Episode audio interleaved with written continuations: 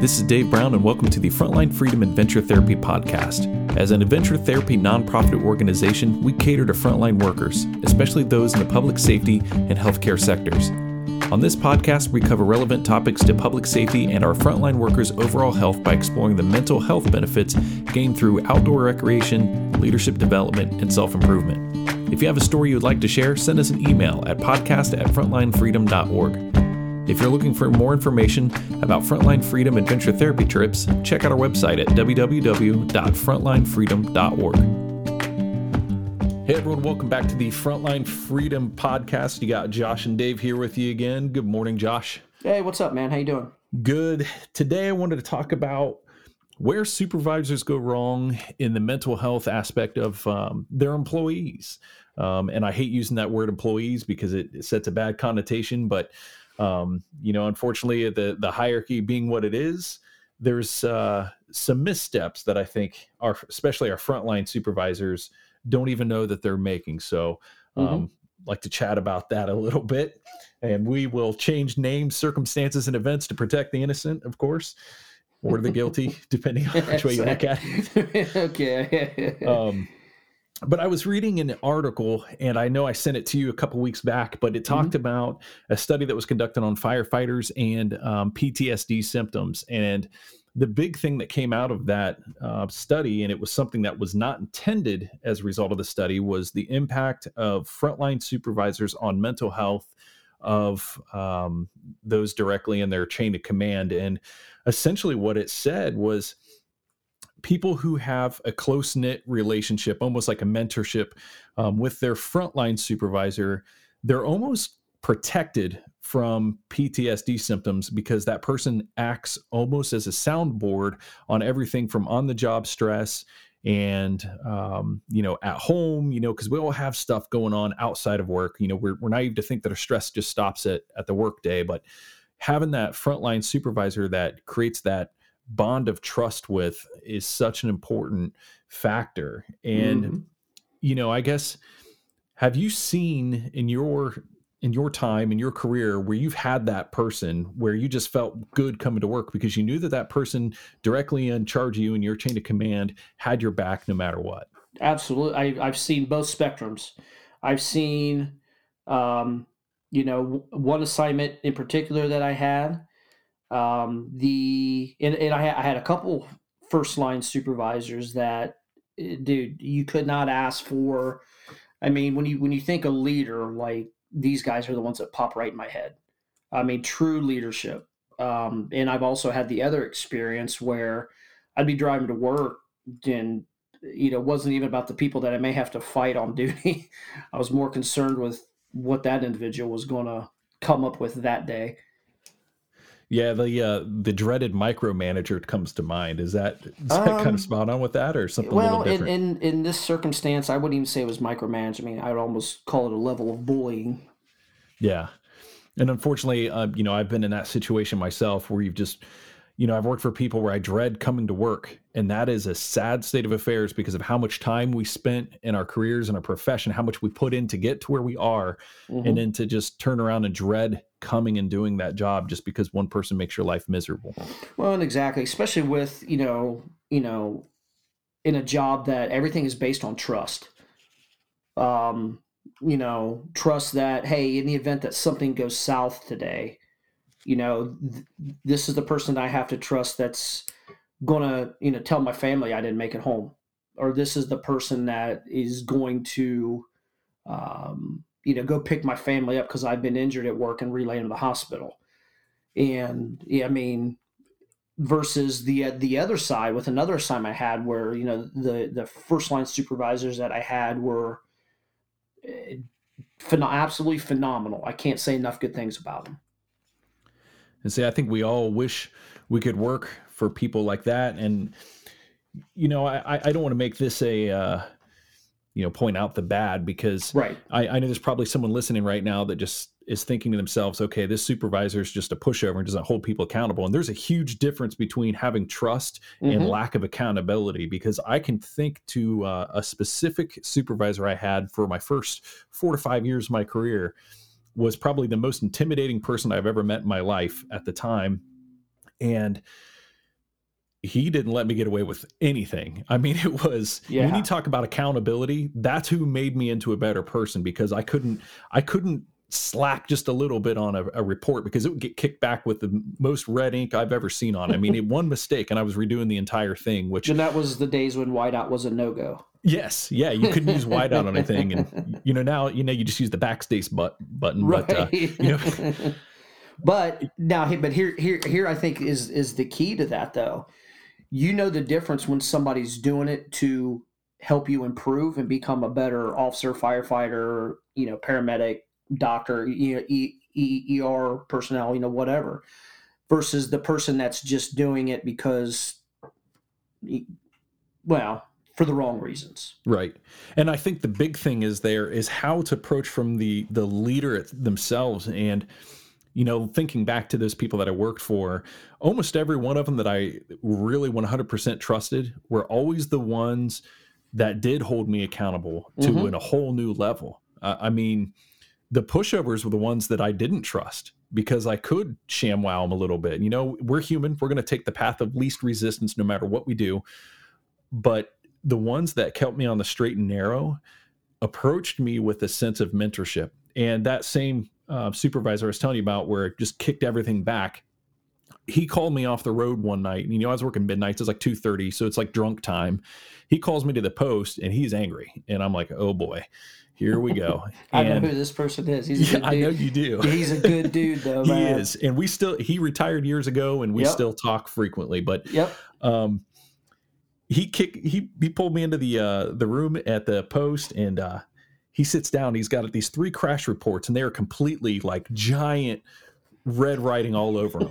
I mean, just in his angry voice. And he sits down. he goes, "Brown, I'm getting tired of correcting all your crap. So we're going to sit through this and go go through it and figure out how to fix you." And I'm like, "Oh crap!" and you know what? The way he did it, you know, that was the angriest he sounded because as soon as he opened the first report, and he said, "Okay." Here's what I do. I'm looking to make sure this matches and this matches. Okay, see how these don't match? That's because it's wrong. So that's how I do it. And he systematically went through that entire report and it probably took an hour and it mm-hmm. felt it never it never felt like I was getting remedial training. It just felt like someone who cared. That was just like, hey, I just want you to do better, yeah. and I'm tired of doing um, kicking your stuff back because I don't feel good about that either. And I'm telling you, holding me accountable and maintaining that trust and approaching it from a mentorship side is what I, I think made me into a better person than I am today. Yeah, and and I, having worked with that same person, having had that person supervise me at one point and yeah he you know the, the cool thing about him is he he has a very high standard in every capacity whether it's your paperwork um, your integrity your daily operations your uniform appearance has a very high standard but with him he maintained that standard yeah. um, so you you know when you were getting held or when i or you either one would be getting held accountable by this person it was we weren't getting held accountable for something that he doesn't do 100% of the time and and and give it all of his effort you know and that's and, and, and, at least for me that's a big deal versus the person that is a, you know a do as i say not as i do um you know because you know when they are because they're they're in their mind they're being the gatekeeper they're maintaining the professionalism of that agency. Absolutely. You know what I mean? But the hard part of that is when they actually do it the right way, it is work. Um, so, in my opinion, when you have you know that first line supervisor or somebody in in a leadership position, regardless of you know you know whatever job it is, um, that person's work ethic is probably second to none, and they're taking the time to bring their you know people they're responsible for up to speed to a higher standard. So in the event of their absence, it's seamless. You know what I mean? Oh, Versus yeah. the other person that is do as I say, not as I do, or you know, leads through whether it's intimidation or you know any of these other, you know, yeah, you know, they're going to get results. It's going to be quick results. But over time, you know, if you take a thoroughbred and you keep whipping that thoroughbred, in time that thoroughbred's going to quit running for you. Yeah, you're right, and we've seen that time and time again, mm-hmm. unfortunately. Yeah. So I think the big thing that makes a good supervisor into a good leader that you can trust is, you know, thinking back to this uh, particular individual, when we were at the scene of anything, he was there with us. I mean, no matter how big or small, even if he had a ton of administrative duties to do back at the office, he would stop what he was doing, come out, help us through it, didn't even ask what we needed. He already knew.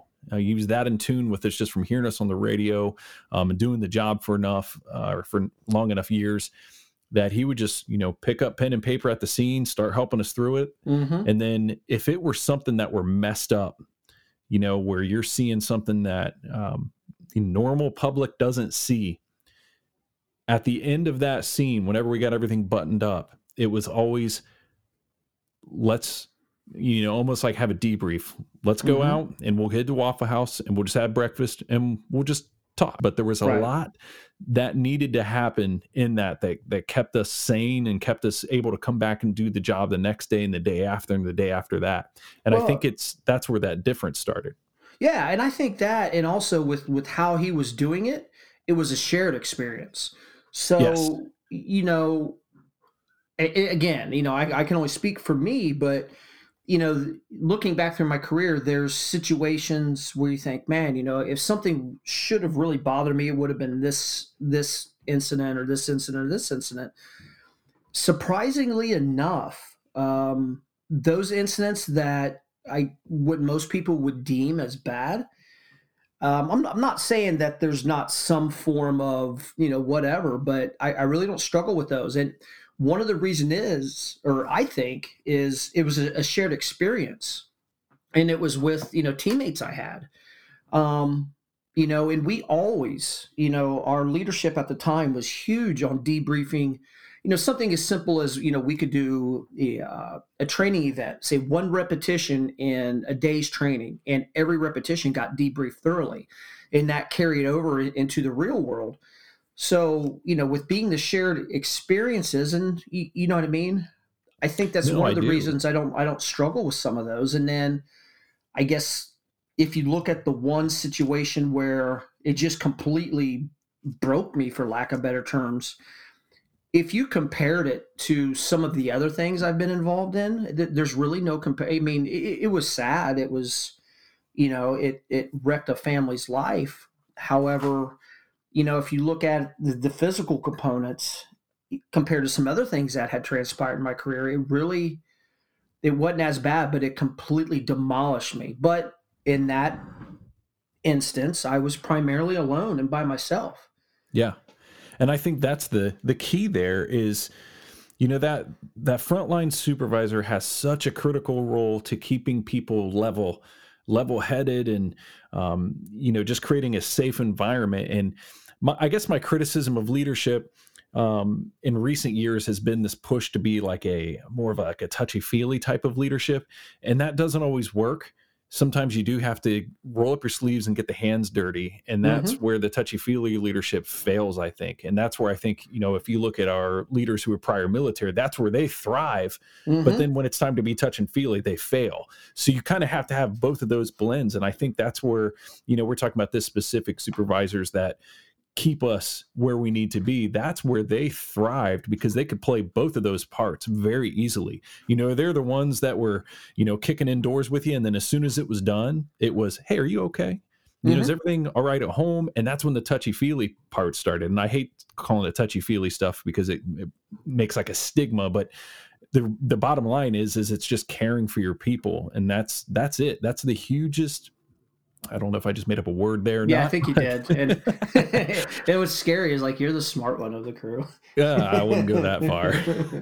but you know what I mean? You have these you have these supervisors that can play both sides of it very well, and those are the people that we need to be uh, um, put in these key positions for that that supervisor on that frontline level because they're the ones that they know what's going on in your personal life. If you if you are listening to this right now and you're in a position of leadership and you don't know what's going on in the lives of your direct uh, subordinates, you're failing them. You don't realize it, but you are failing them. And I think that goes such a long way, especially you know when it comes to those debrief times. And uh, you know that particular sergeant I was talking about um, that retired many years ago. Before he retired, he actually transferred to a different facility, and he had such an impact on my life that I was at a fatal crash where five people um, were killed, including an infant, and that was hard enough to deal with. Um, you know, everyone went out to go do death notification. Since I was at the scene, I was kind of exempt from that. You know, it yeah. was just, you know what, you dealt with that. Don't deal with the families. Well, there was some miscommunication at the first death notification, and the mother of one of the driver called everyone else that was in that car, their families, and said, "Hey, there's been a crash. Go to the hospital." So oh, now man. everyone's out trying to make death notification except for me. I've just been at the scene, and now we get a call from the hospital that has no idea what's going on because there's no one there from a crash because there in that area that we worked in the morgue was separate from the hospital wasn't the same facility so yeah.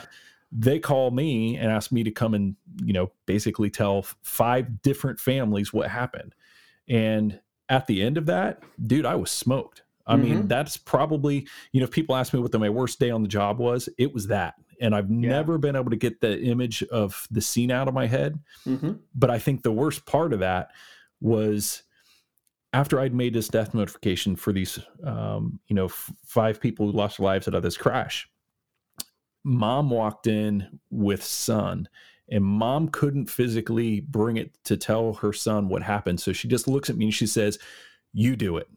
Mm-hmm. And I'll never forget, you know, bending down on one knee in that hospital um, waiting room and, and telling this five year old kid that his dad's not coming home. Wow. And dude i'm telling you it's that's, it's things like that that people rough. don't realize how much they wreck you from the inside mm-hmm. and they expect that you know okay once you leave the hospital you're good go out and you know do your job some more it doesn't work that way the first no. thing i did when i left there was called that specific sergeant even though he was no longer um, in my chain of command because he transferred to a different facility different section mm-hmm. i called him at three in the morning was like uh, i don't know what just happened to me but mentally i'm smoked and yeah. he probably talked to me for an hour on the phone just making sure i was okay mm-hmm. and i mm-hmm. honestly look back at that incident and realize that the only reason that i didn't break was because of his direct influence mm-hmm. and you know it's just kind of interesting to go full circle because that was 10 years ago and so here we are 10 years later, and I'm reading a report that basically says your frontline supervisor has the most impact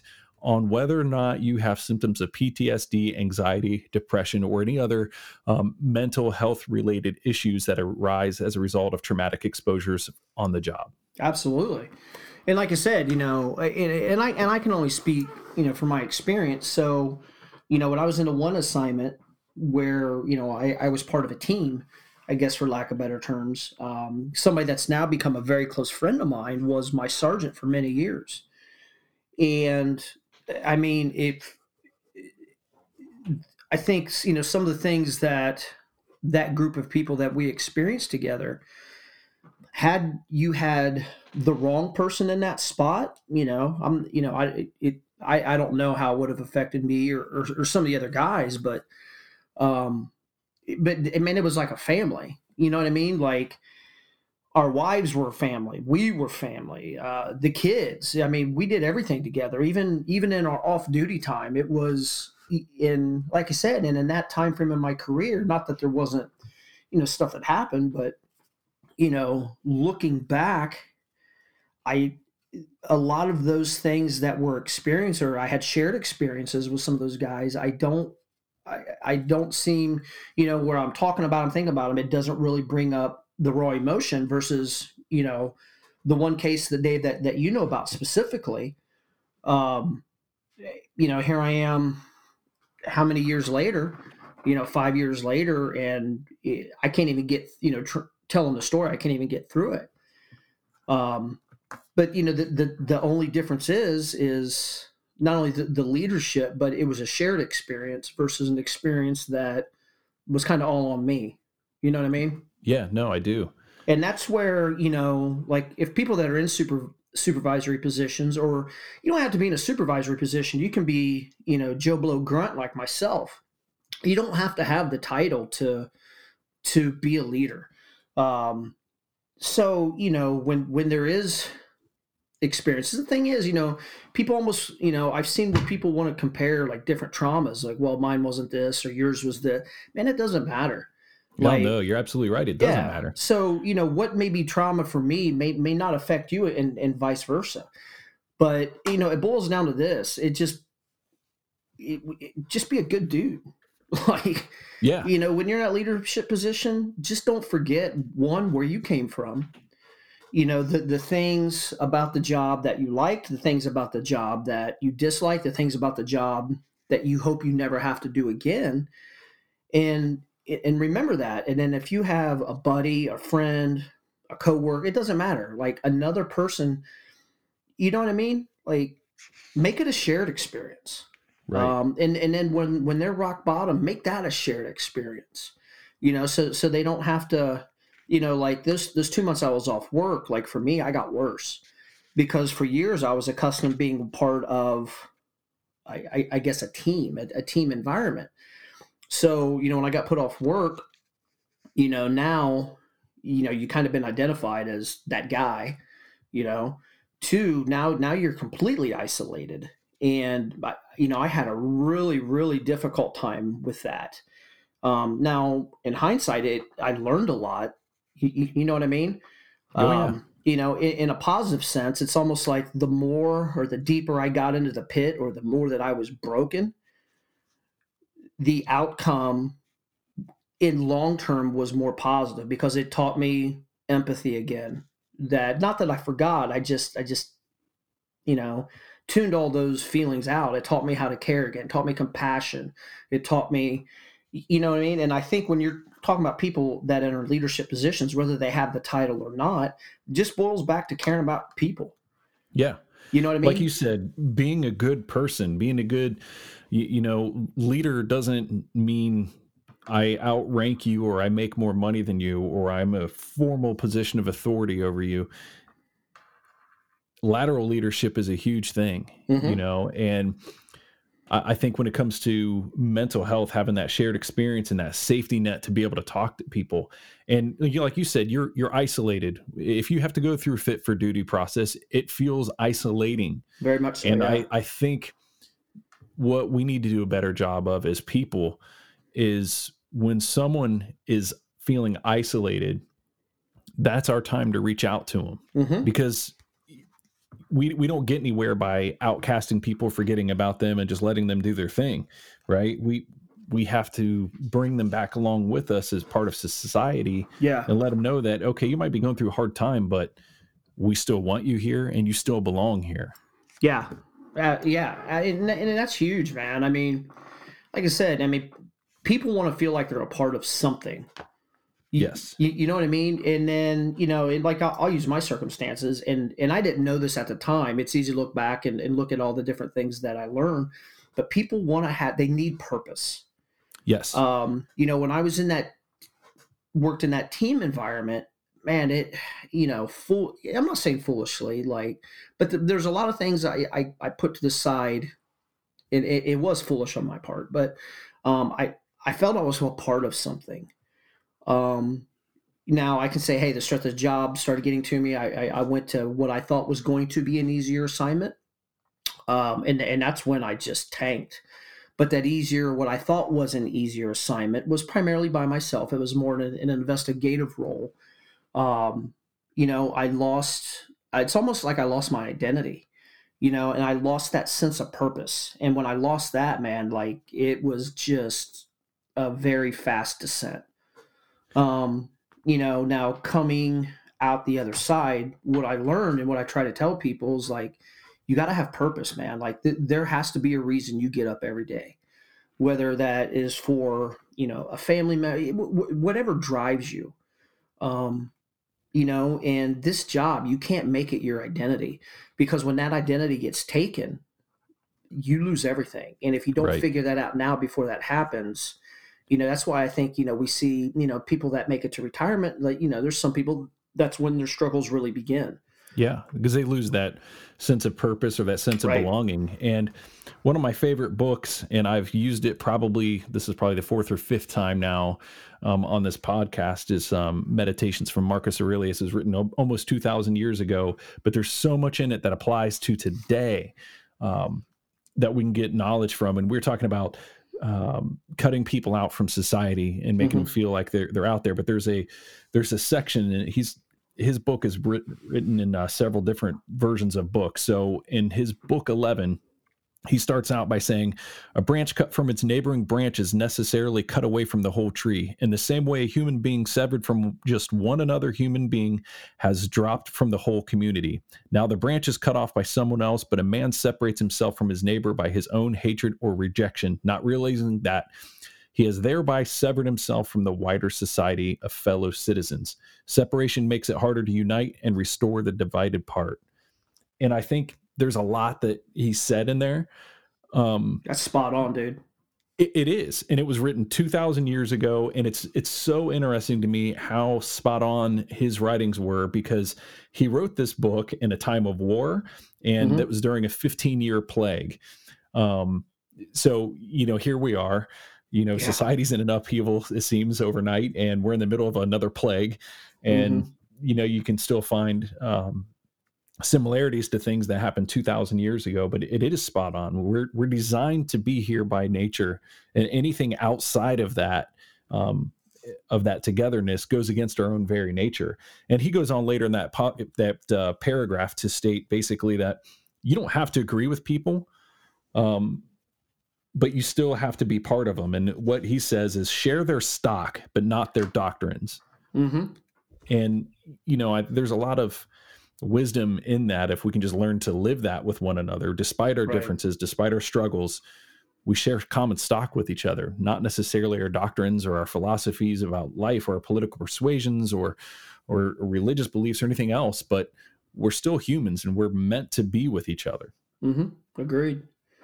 Absolutely. So in looking at you know how that supervisor plays that crucial role to mental health is a kind of a you know a preventative measure we looked at it from the frontline freedom side and kind of came up with a a different way to a- attack things because for so long we've been telling people hey you know go online sign up you know we'll take you out in the woods with us and then right. as we've taken some groups out some of the things that we've heard are wow i've missed this sense of camaraderie yeah, that's and that's I would say that yeah, every time we go out we hear that.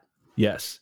So pairing that with this report about the firefighters and the impact of the frontline supervisors, we kind of came up with a different idea and that does two things. It gets people out into the woods and on their way to healing, but it also gets rid of the mental health stigma that surrounds, you know, that topic we've talked about so many times about being afraid to reach out for help. It kind of eliminates that because what we can do is sell it as a team building um, it's still free of charge. You're still going out in the woods and hanging out. It's a preventative measure against uh, mental health issues that may arise because of on the job related traumas and exposures, but it's sold as a team building exercise. Right.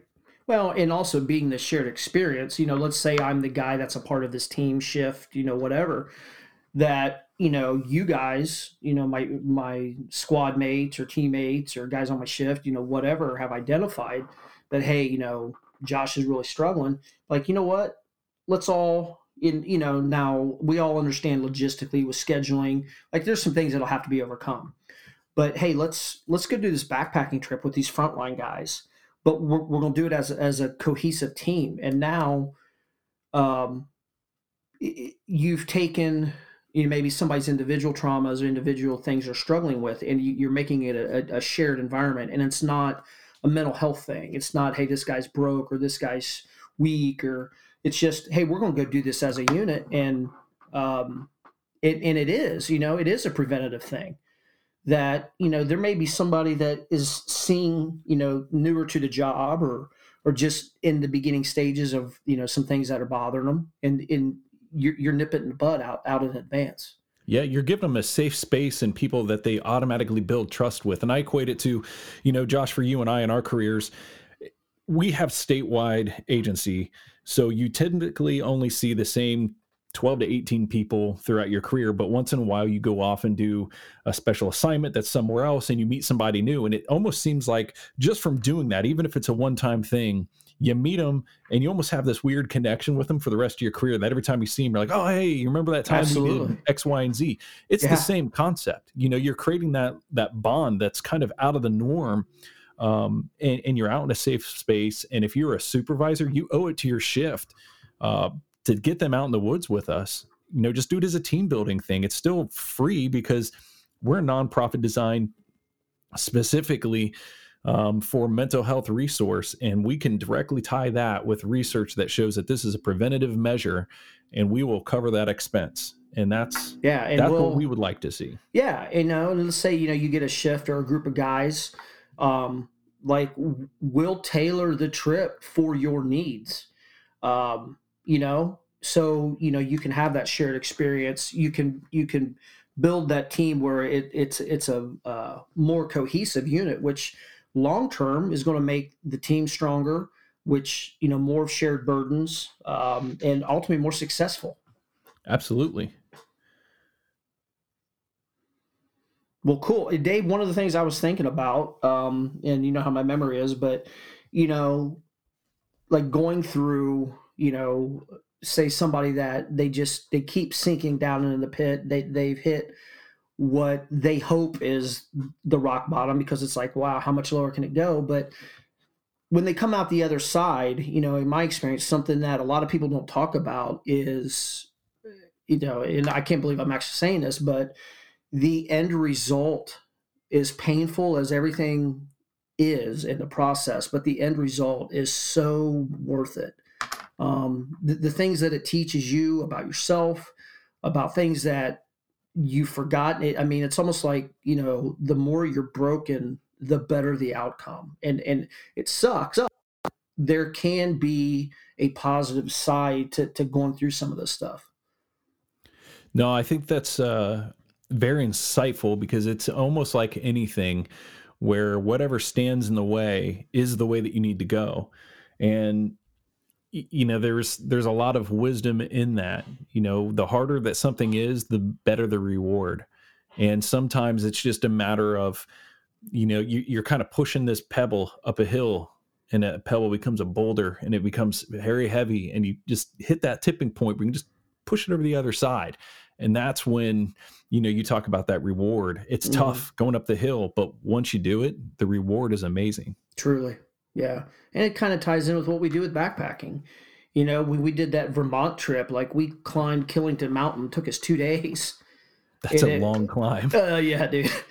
And uh yeah, it's probably closer to a day and a half being more realistic but we walked for two days more or less. But dude when we got to the top dude it was like the pictures we're posting on Instagram, it it's beautiful, yeah, but does not even remotely do it justice. You know, doesn't and, and like you said, you know, you and I've been to Grayson Highlands together, you know, doing that climb. But when, when you get to that first campsite on night one, it's so worth it. Yeah, we have our own little Freedom Rock that we can look out. exactly. In case anyone doesn't know, we renamed a rock up there. It's called Freedom Rock now. Yeah, it's not official. I don't think any state governments or national parks know that happened, but it, it's no, our rock. We named it. It's official yeah, enough. It, it's our rock. it's our rock. we took it. Well, dude, as always, I appreciate you uh, making time to uh, come out and and share your thoughts and wisdom and um, hopefully we can encourage some people to come out into the woods with us and you know and hopefully share their own personal journeys to healing and self-improvement and just being a better version of themselves tomorrow than what they are today. Yeah absolutely Thanks for listening to this episode of Frontline Freedom Adventure Therapy Podcast. If you have a story you'd like to share, send us an email at podcast at frontlinefreedom.org. And if you're looking for more information on Frontline Freedom Adventure Therapy trips, check out our website at www.frontlinefreedom.org.